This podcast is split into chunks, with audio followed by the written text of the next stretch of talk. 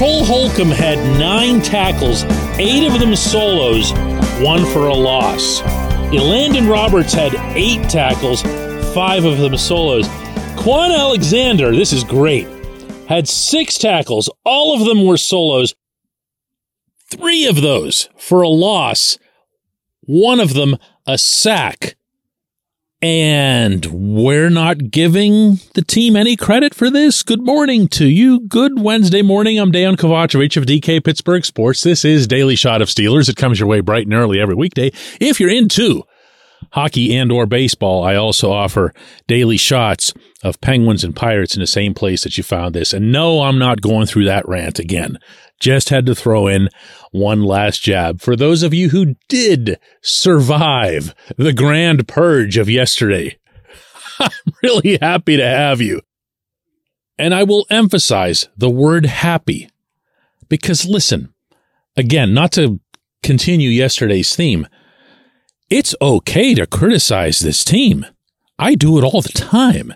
It's okay to want people to be fired. I advocate for that to happen to Matt Canada only on every episode, and I'll continue to do so.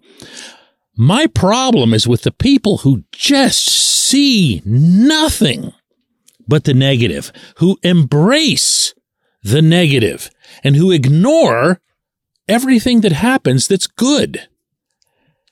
That game, Sunday against the Ravens, had a lot of good. It just did. It might have all been concentrated in one quarter, but it happened. And it happened when it was needed the most. And players made it happen. It didn't happen because the Ravens had seven drops. Sure, that was a big part of the game. But the Ravens' seven drops weren't responsible for Larry Ogunjobi's forced fumble, for TJ Watt's huge sack, for Alex Highsmith with another strip sack, for Joey Porter's huge interception in the end zone, for Miles Killebrew's punt block, for Rodney Williams chasing that dude down at the five yard line so that Joey could make an interception, for Kenny Pickett's terrific passing on that final drive for he and George Pickens connecting on the 41 yarder. None of that had anything to do with the Ravens dropping the football. None of that had anything to do, by the way, with Gunnar Olszewski losing the ball a couple of times. Gunnar's awful. He's a bad football player. Great. That's what you take from this game. Let's go inside linebackers today. All right. Let's do that. Let's transition now that all of the unhappy people presumably are not listening today, the perpetually unhappy people. I am happy to tell you that I think this group has finally found it. I've shared with you on a couple of occasions, specifically from Las Vegas, you might recall, that it seemed like one or two of these guys, meaning Holcomb, Roberts, Alexander, were getting in the swing of things, were finding uh, their rhythm within this defense. It was something that Minkah Fitzpatrick had shared with me out there, his observation. But this past Sunday represented the first game where all three hit on all cylinders. And that is not a small thing because you saw specifically as it relates to Roberts and Alexander. They were out there for the early downs, the running downs. They stopped the run. The Ravens really didn't get a whole lot going on the ground, even though that was their principal intent. And then from there, you saw Holcomb stay on or come on as the third down guy. He ended up with twice as many snaps as the other two guys for that reason. And he did his job, stopping the run, but also making sure that the Ravens had limited options through the air. All three of them were really good. And you know what else? All three of them love the action. I have a story to share with you happy people today. After the game, and I'm talking about well after the game, I'd gotten done with almost all of my interviews, but I always spend a little bit of extra time with Alexander he just has that energetic vibe about him, and I feel like he's honest on subjects, including after losses that others might not be. So he's become someone I've trusted. And I asked him afterward if the team had to put aside some of the distractions, the negativity, the Matt Canada stuff, and whatever else here. This was his response. Uh, we just really controlling what we can control for real, for real. So we don't really try to listen to nothing outside. You know, for us as a defense, we need to go out there and, and do whatever we need to do to uh, get the win. You know what I'm saying? We got our side and offense got their side. They got to handle theirs and we handle ours. As long as we handle ours, we'll be all right. This is a good corner of the room, isn't it? Mm-hmm. No, for sure. It's yes. these inside linebackers. No, for sure. This guy over Yeah, yeah, yeah. We got, yeah, yeah. We got, we got people for everything. Run, pass, you know, whatever you want to do. And then we got the whole defense. And we put all the defense together with our other linebackers, the outside linebackers, and the D line that's been working, and DBs they can get takeaways. Take, you know what I'm saying? Coming up a hit. So it's been fun, man. We had fun today. We just got to keep it rolling. Now, what you can't see in an audio clip, obviously, is the big smile that he had on his face and the gestures that he made at different points in that little dialogue to Roberts over to his right and to Holcomb over to his left. Their stalls are right next to each other. That's not an accident. They're inseparable. All three of them were still there way after everyone else was gone. And at one point, Holcomb was just putting on his shoes, getting ready to go. And he looked up at Alexander, who'd been standing for a while because he'd been talking to me. And he says to him, Man, that was fun.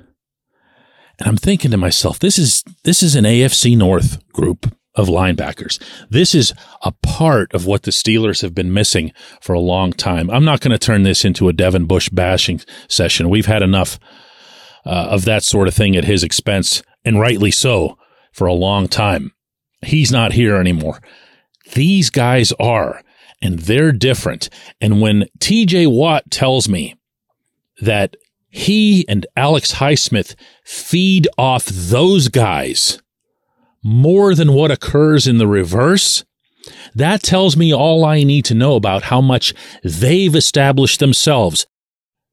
These three football players as part of the culture that the Steelers want to reestablish, the winning culture that they want to reestablish. They haven't done it yet. Being three and two while having a minus 31 points differential isn't it. See, I can do that too. It's fair to criticize, it's fair to point out when things can get better, but also fair to acknowledge the good stuff.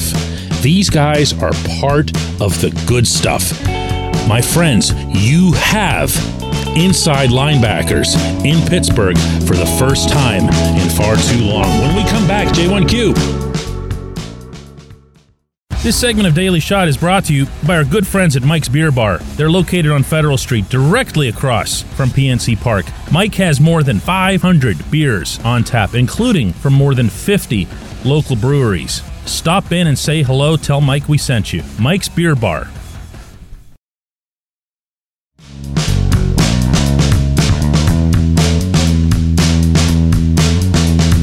Today's J1Q comes from Michael and he asks DK, why won't Mike Tomlin hire smart, hungry, up and coming coaches to his staff? Or if he won't, why won't Art Rooney take a lesson from his dad and make him? The, the first thing I, I want to say to this, Michael, is, is just a little bit of a correction there. You say, why won't Art take a lesson from his dad? It was actually Art Rooney the second who in essence shoved out Bruce Arians, which is what I think you're referring to, and brought in Todd Haley. That was definitely Art 2. Okay, that was not Dan. So as long as we're clear on that one here, I'll take the first part of your question since it's both fair and applicable to this current situation. If there's a criticism to be levied against this head coach for years and years that rises above all the rest, it's the way he's handled his coordinators. It's the way he's seemingly not prioritized modernizing the offense or for that matter, the defense. People say, well, why can't they look like the Dolphins? Well, okay, if everyone could look like the Dolphins, everyone would do it. The Dolphins are doing something extraordinary right now. They're hitting on every possible jackpot in every direction. For all we know, the next thing they pull out of their hat could even be a Chase Claypool touchdown. That's how things are going in South Florida. But as I look around the rest of the league, even leaving the Dolphins out as some sort of supernatural exception, there are a lot of teams doing a lot of really smart, sophisticated, and yes, new things in particular offensively, but also defensively. Now, I've been told, and I've shared this with you guys before, that Tomlin isn't wild about hiring people who he thinks could become potential successors. He doesn't want to walk down the hall and look at somebody and think that, wow, that guy is just here angling for my job. I'm not crazy about that approach. Not in the National Football League, not in any sport, not for any team. You've got to have a little bit more self confidence in that. And you can say, well, listen, wasn't Brian Flores brought in last year? Sure, he was. But Flores was brought in in a pretty strange circumstance where nobody was going to hire him anywhere because of the lawsuit with the NFL. And Tomlin brought him in. It was a situation where everybody knew he wasn't going to be sticking around, and he didn't. It's never really happened that Tomlin's gone to the outside and brought in some sort of star. And that's a problem. That's a big problem. The only significant coordinators that Tomlin's ever had are Arians, who really established himself more upon leaving than when he was here, but though he did a good job when he was here. And of course, the great Dick LeBeau, who was inherited from Bill Cowher's staff. And those are important jobs. I don't even know that you can find parallels for them in other sports. You can have a, you know, a, a, pitching coach and a hitting coach in baseball. They're trying to fix you. They're trying to make sure that you're right. You can have the, a goaltending coach in hockey and it's the same thing. But when you're talking about a football coordinator on either side of the ball, you're talking about someone who is scripting the game. You're talking about someone who is moving the chess pieces. There's really not much you can compare to it. Not in the sports I mentioned, not in soccer, not in basketball, not in anything. These are hyper pivotal positions.